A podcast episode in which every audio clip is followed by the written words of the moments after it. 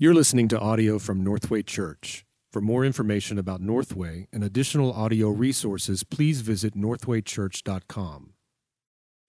Well, hey, Northway fam, good to be online with you again this week. Again, if you're joining us for the very first time, my name is Shay Sumlin, lead pastor here at Northway Church. So glad you're with us this week. We are continuing in our Summer Psalms series.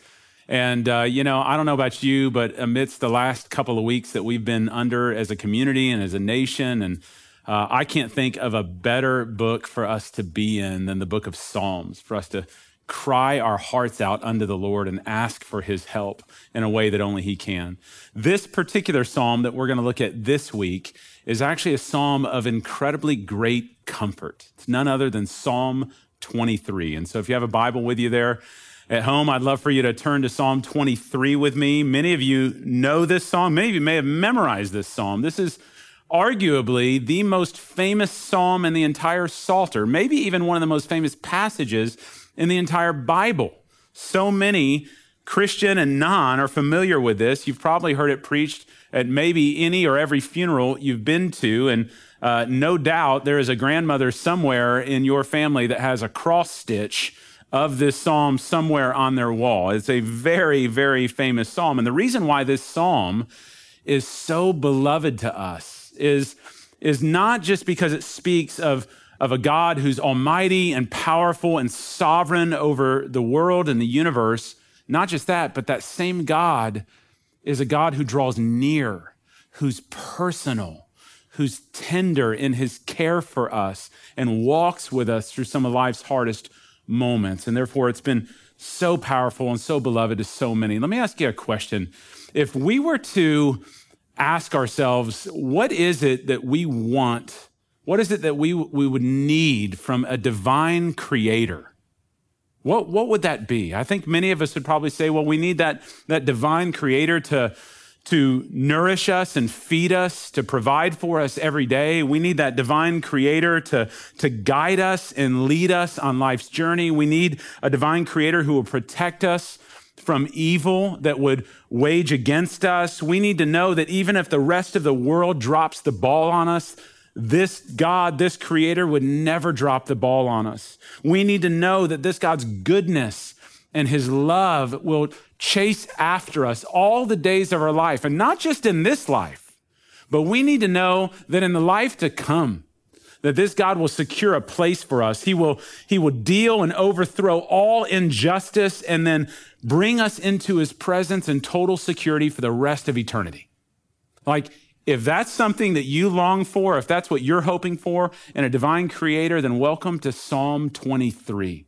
This is a psalm written by King David that speaks to those very things of who God is. Listen to the words of Psalm 23. David says, The Lord is my shepherd, I shall not want. He makes me lie down in green pastures. He leads me beside still waters. He restores my soul. He leads me in paths of righteousness for his name's sake. And even though I walk through the valley of the shadow of death, I will fear no evil.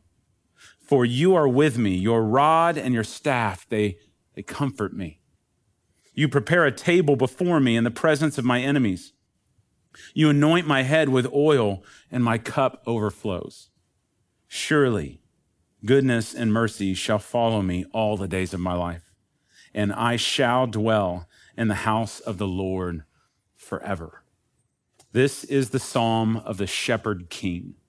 And it's the, psalm of the shepherd king because that's exactly how this text is broken down. In verses one through four, David is going to show us how God is a caring shepherd for us. And then in verses five through six, David's going to pivot and show us how God is also a delivering king for us. The psalm of the shepherd king. Let's look at these two aspects of who God is to us. First, the Lord is our shepherd. Verse 1, David said, The Lord is my shepherd, I shall not want. Now, we know from 1 Samuel 17 that long before David was the king over Israel, he was a shepherd. And so, if anybody's familiar with this text, this idea of shepherding, it was David. But in Psalm 23, David reverses roles. In this psalm, he takes the role of the sheep in the pasture of God, that the Lord is his shepherd. And that's interesting to us because when one begins to identify themselves with a sheep, and this is what David does here at the height of his reign, identifies himself with a, with a sheep. Sheep don't get a lot of street cred in our pop culture. Like, for instance, if you're going to take a personality test, you're probably not going to end up as a sheep. You may be a lion or an otter or a golden retriever, but you're not going to have a sheep category anywhere on there. Uh, hardly any colleges are going to carry sheep as their mascot. Uh, you're going to check out the whole 20 something movies of, of uh, Marvel, and you're not going to find a superhero or a villain anywhere who plays the role of a sheep. Why? Because sheep are dumb. As one guide in Israel once told me, said sheep are only good really for two things shawarma and socks. In other words, gyros and socks, we might say, are the only things that sheep are good for. But yet again, David here, as king of Israel, the height of his reign, most likely, identifies himself as the sheep in God's pasture. Now, notice the word Lord there in verse one. The Lord is my shepherd. Many of you probably have that word in small, all capital letters. That is the translator's way of letting you know this is not the normal word that's used for Lord, Adonai. This is the covenant keeping name of God that David chose to use, Yahweh. The God who makes promises and cares for not just the entire flock of Israel, but even the individual, David himself. Notice the personalization, my shepherd. Being a shepherd in Israel took a lot of skill. God said through Jeremiah in Jeremiah 3:15, he said to the, the people of Israel, I'm going to give you shepherds after my own heart who will feed you with knowledge and understanding. That's exactly what it took to be a shepherd in Israel. You had to have knowledge and understanding because there are harsh environments that you're going to have to traverse through. There is unforgiving terrain, deep canyons, very steep cliffs. There are treacherous water conditions such as flash floods and drought. You have poisonous plants and you have killer predators that are always on the lookout for young sheep. And so shepherds had to have a lot of knowledge and a lot of understanding to know how to navigate those threats in such a way as to care for their, not only their entire flock, but each individual sheep therein. And so David is personalizing here the Lord's care for him. He's saying the Lord knows what it takes to lead me. Even though I may not know the paths that are in front of me, the Lord does. He's wise, He's knowledgeable, He's understanding, and He's the sufficient shepherd who can provide all the needs for all the needs that I have. Now, understand, not wanting, when David says, I shall not want, not wanting doesn't mean that threats and problems will not come upon us in this life. But it does mean that we have a shepherd in our God who has the ability to lead us through those. Now, how does he do that? Well, in verses two through four, you're going to see three primary ways in which the Lord provides as a shepherd for us. He provides nourishment, he provides guidance, and he provides protection. Look at these three here nourishment in verses two and three. He makes me lie down in green pastures. He leads me beside still waters, and he restores my soul. Now he makes me lie down in green pastures. Maybe even better translated, he, he settles me down in green pastures. This is the provision of food that he gives, a shepherd gives for the sheep. And then he leads me beside still waters. That's the provision of drink that is given to the sheep. Now, neither of these are always easy to find in Israel. The land is difficult in different, in, in different places. Don't have in your mind, don't picture the Dallas Arboretum in March. Not, it's not what we're talking about all throughout the year in Israel. I want you to think more of like Big Bend in August. That's more of the reality that a shepherd was dealing with, with the terrain and finding food and, and water for the sheep. The green grass is found in sparse, splotchy areas. The water itself could never be rushing water because sheep are too skittish. It had to be stilled pools of water that were cut out for them. And so, covering nearly five square miles a day on average for most shepherds not to overgraze the land. The shepherds had to do a lot of work in order to provide just enough nourishment for each and every sheep each and every day. And sometimes, indeed, there are seasons and there are lands that are lush and plentiful. Sometimes we as sheep, we enter into seasons that are the Dallas Arboretum, and it's just beautiful and lush all around us. And you can just let free and enjoy and eat and be merry. And then there are other seasons, most seasons, where everything's brown, where everything's barren. And only our shepherd has the ability to go find those resources to sustain and nourish us. David knew this well. And so did the Apostle Paul. Listen to what he said in Philippians chapter 4. For I have learned in whatever situation that I'm in to be content. I know how to be brought low and I know how to, be, how to abound. He says, in any and every circumstance, I've learned the secret of, place, of facing plenty and facing hunger, of facing abundance and facing need. And his conclusion is in either of those circumstances, I can do all things through him who strengthens me. Now, that verse, by the way, is not a proof text for how much weight you can bench uh, and impress your friends. That's not what the context of that verse is. It is all about contentment. And contentment for a sheep is not found in seasons of blessing or seasons of need. The contentment is found in the one who can provide for them. And for Paul, it is Jesus Christ. That's why Jesus taught us to pray like the Israelites in the wilderness, living off the manna. Give us this day our daily bread. Uh, the Lord, as the good shepherd, he knows what to provide for us, just what we need at the right time. And the result of having that kind of nourishment when provided by the good shepherd is that it actually brings restoration for our soul, or literally translated, it's having the whole person be brought to a place of rest. You know, Phillip Keller, who wrote the book A Shepherd Looks at Psalm 23, uh, stated that there are four things that every sheep must have in place in order for them to be able to lie down. They have to be free from fear. They have to be free from friction with other sheep. They have to be free from pests or parasites. And they have to be free from hunger and thirst. And when those basic primal needs are satisfied, then they can rest. Then they can find restoration for their soul. Let me ask us, let me ask you, let me ask us together where are you restless right now?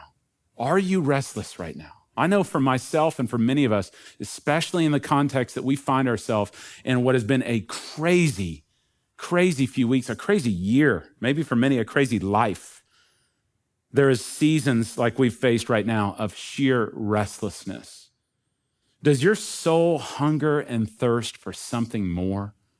For something better, then what David would say to us is turn away from self grazing on the lands of this world and instead let the good shepherd, our Lord, provide for us, provide for you exactly what you need at the right moment, at the right time, so that you can find rest for your anxious soul. God is faithful to meet our basic needs if we will only trust the shepherd to do so. Now, that's just one thing that he provides is nourishment. And again, for us, that's nourishment through God's word, nourishment through prayer, nourishment through the provision of the Holy Spirit. God is faithful to provide these things for us, in addition to common graces of rains and habitation, as Acts 17 says, uh, or Acts 14 says, uh, is able to give us to settle us down. But there's another aspect that God is so gracious as our good shepherd to give us, and that's guidance. You see this in the end of verse three. He leads me in paths of righteousness for his name's sake. Now, God told Israel through Jeremiah again in Jeremiah 50, he, he said, My people have been lost sheep. Their shepherds have led them astray, turning them away on the mountains. From mountain to hill, they have gone and they have forgotten their fold. Now, let me tell you something. Having been to Israel several times, every mountain in Israel, every hill in Israel, it looks the same. They all look the same. And you leave a flock of sheep to themselves up on those hills, guaranteed within 24 hours, they will be lost and they will be dead. Because a sheep has no idea how to navigate those hills. They all look the same. In fact, some of the, the hillsides are so steep that the sheep would just fall off if you didn't have a shepherd there to guide them. What they need is for a shepherd to lead them across those hills um, on paths that provide for them secure footing and a healthy direction leading them to a healthy destination. Literally, when you go to Israel, you can look at the hillsides, and honestly, you could probably go down to the hill country near Austin and see the same thing. You'll look at the hillsides and you'll see these zigzag lines. You know what those are? Those are lines that have been carved out by animals. Here in Texas, probably cattle, but in Israel, they are lines carved out by sheep and goats as shepherds have led them through those hillsides for millennia. Now, in Israel, even to this day, if you ask the locals, what do you call those zigzag lines on the hill? You know what they call them? They call them paths of righteousness because that's what they are. The Hebrew word righteous literally means right living or right behavior. But the root of that Hebrew word, zedekah, is used in terms of being in a right relationship with God or a right relationship with man that provides right direction. In other words, in this context, if a sheep is in a right relationship with their shepherd, they will follow the path that their shepherd leads them on, and that path will lead to their flourishing. But if that sheep does not have a right relationship with their shepherd, they will seek to cut their own path, a path that will most assuredly lead to their own destruction.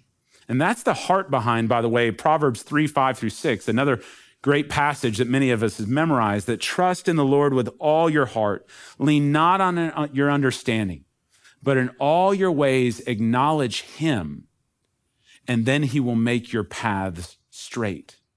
God is so sure that the path that he has set out for us in his word is the one that leads to our greatest joy that he has put his name on the line for us.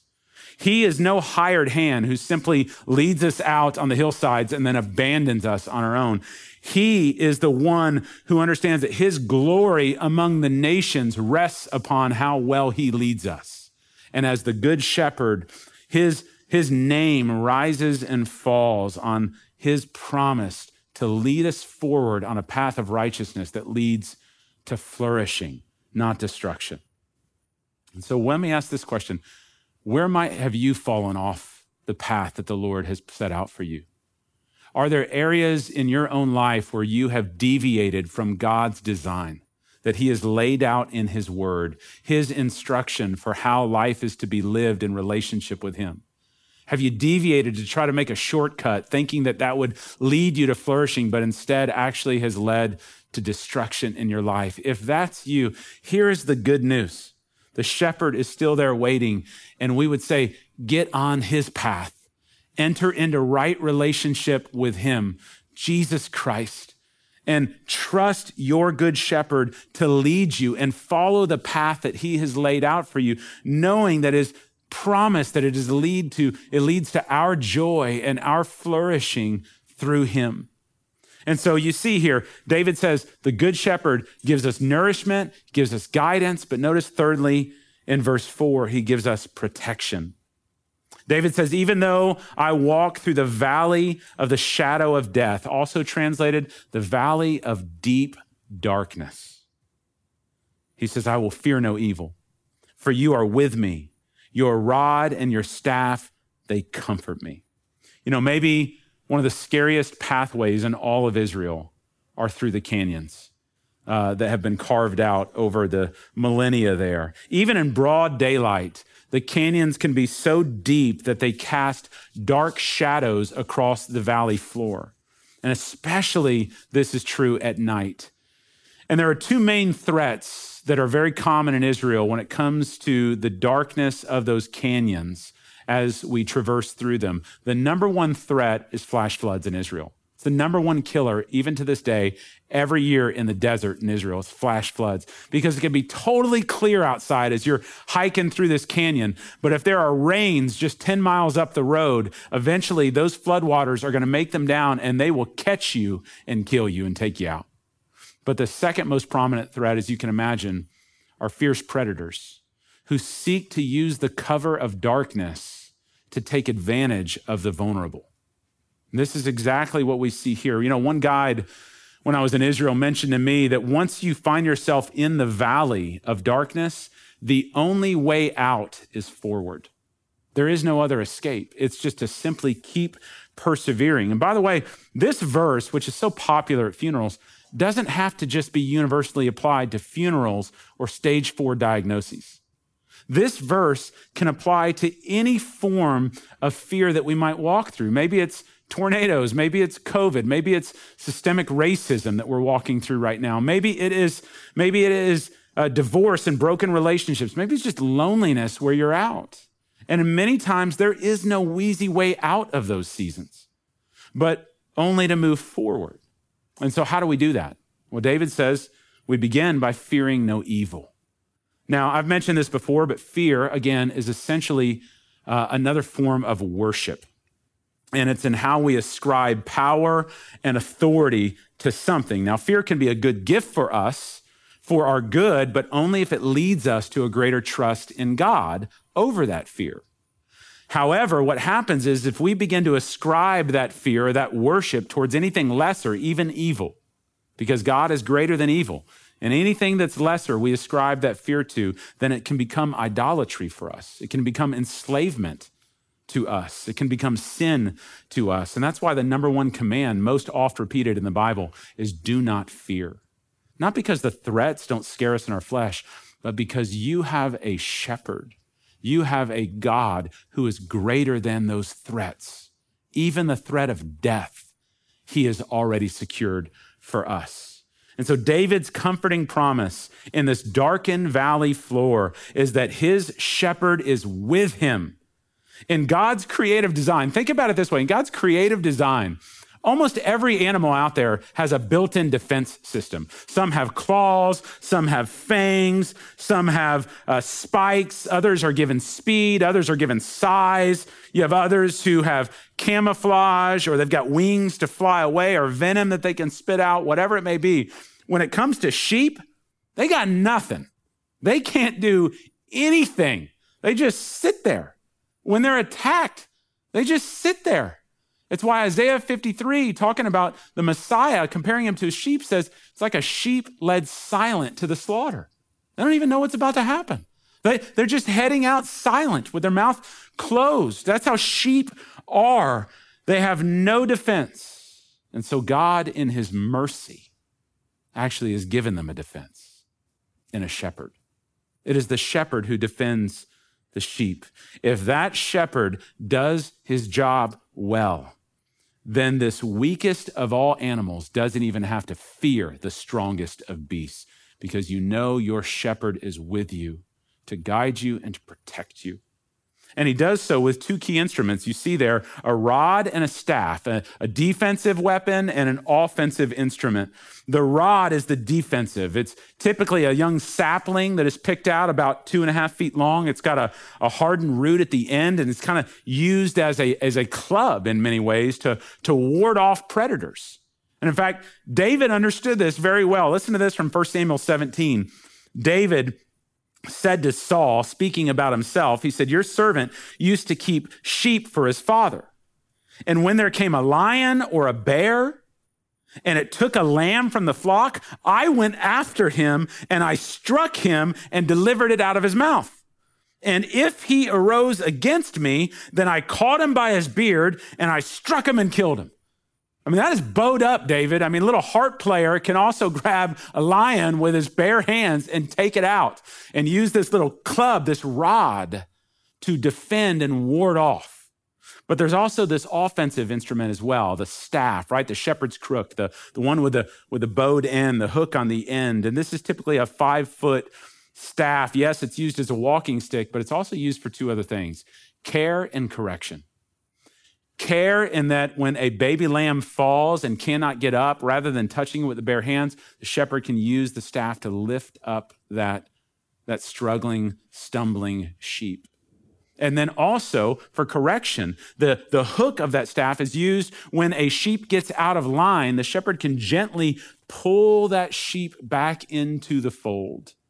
And so you see here, when these tools are used by a good shepherd, they become a comfort to the sheep. Even discipline is a comfort because it brings you back into alignment where your joy is found.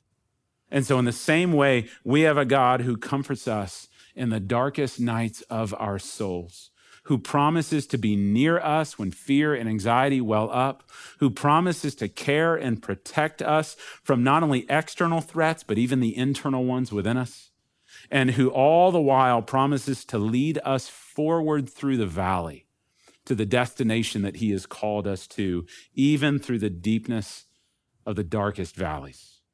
And so let me ask us this what is it, what is it you're walking through right now?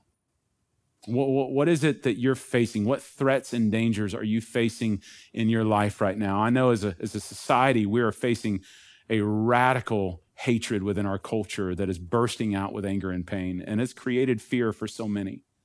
I know for others who are walking through maybe COVID or, or job loss or, or loneliness that we're feeling, whatever it is, understand from David's words evil and pain and predators, they will not have the final say in this life.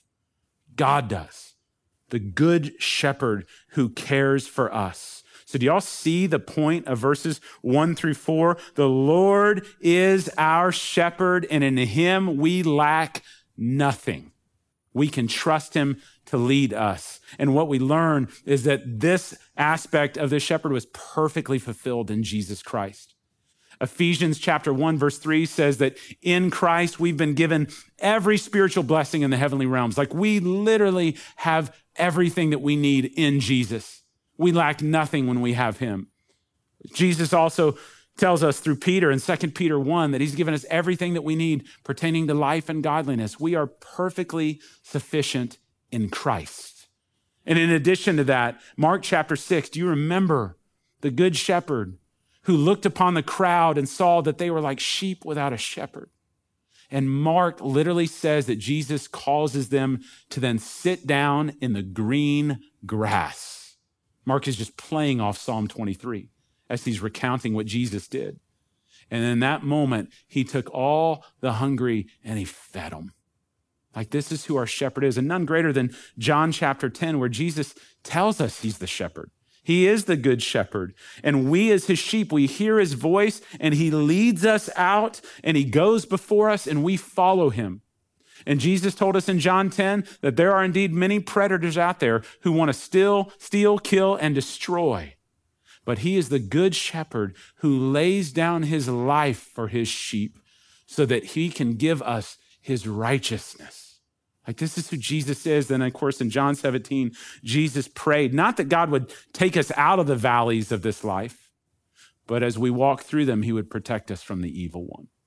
Jesus is that good shepherd for us who is there for us in our greatest time of need, and we can trust his lead and we can follow.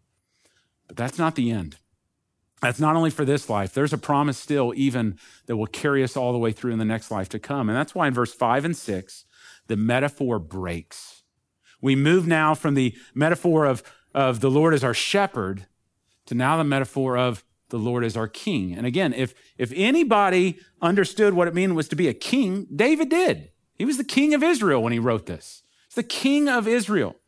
And yet, here again, the roles reverse. He's not a king in this passage, he's now a citizen under the Lord's kingdom, where the Lord is his king. And this benevolent king does two primary things for us that secures our future. Number one is he delivers us and he brings about justice from our enemies. And then, secondly, he will secure us to dwell safely in the land for the rest of eternity. Look at this. We'll move through this quick here. Verse five, look at the deliverance and justice of this king.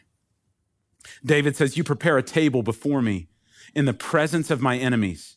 You anoint my head with oil, and my cup overflows. Now, when a king would go to battle and conquer another army and defeat another kingdom, oftentimes what you hear are accounts not of the king incinerating the other army, but actually capturing them, binding them up together, and then brings them in front of a banquet that he hosts for his own people who have been oppressed by that former kingdom. And he brings them there to watch them celebrate after all those years of oppression that they are now freed. And this king in this moment takes on the role of a host, brings out the choicest of food at this banquet, causes the wine to be overflowing from the vats because there's so much good wine. And he takes olive oil and anoints their heads for refreshment, and it's the scent of victory. All the while, while the enemies are watching this happen. Now, we've got a couple examples in the Old Testament. Adoni-Bezek is a Canaanite king in Judges chapter 1 who did this very thing. We also know Belshazzar in Daniel chapter 5 did this thing against God and his people, and then it didn't go so well. But let me tell you, there's a reason why, at, take the Super Bowl, for instance, or any other sporting a championship, when that winning team wins and the confetti drops and they're popping open champagne, you're not going to find the losing team anywhere on that field or on that court. They're back in the locker room because they don't want to sit out there and attend the banquet of the team that just beat them. And that's exactly what happens here. In verse five, this is the victor's chair of celebration the victor's banquet that the king ensures for his people. And someday, you and I, we too will enjoy a feast in the presence of our enemies. After which, that, that enemy will be cast out from the presence of the Lord and the presence from us for all eternity. That is the perfect justice of God that is coming. Jesus is not just the shepherd who lays down his life for his sheep, though he is, but he's also the resurrected king who promises one day he will return, put down all his enemies, and usher us into the feast of the marriage supper of the Lamb. And in the meantime, until that day comes, he also serves as host, preparing another meal for us that we call communion in which we celebrate what Christ has done to ensure that day will happen. As Jesus said in John 6, truly, truly, I say to you, unless you eat the flesh of the Son of Man and you drink of his blood, you have no life in you. Whoever feeds on my flesh, drinks on my blood, has eternal life, and I will raise him up at the last day. And that's what we celebrate in communion is what Christ has accomplished for us on the cross, that it ensures that future day is coming. And speaking of that future day, notice secondly and lastly, here's what the king does in verse six. We'll close here, is he provides security. He says, Surely goodness and mercy shall follow me all the days of my life, and I shall dwell in the house of the Lord forever. Once the feast on the battlefield ends, the party just then continues in the king's house for the rest of eternity. Let me ask you something. You ever been walking around and had this sense that something evil was approaching you from behind and you're constantly looking over your shoulder? Something's terrifying from behind. You know that feeling right there? Well, when Jesus is your shepherd king, you never have to fear that. His goodness and his mercy will chase after you, his sheep, all the rest of our lives, all the way into the Father's house in his kingdom for all eternity. Now, goodness makes easy sense to us. That word mercy that's used there is actually the Hebrew word hesed. Now, we have a hard time translating that in English. We don't have quite the right word for it. It can be translated mercy, it can also be translated love. At the end of the day, it's an idea of, of loyal love, the loyal love of God that never forsakes you and never lets you go.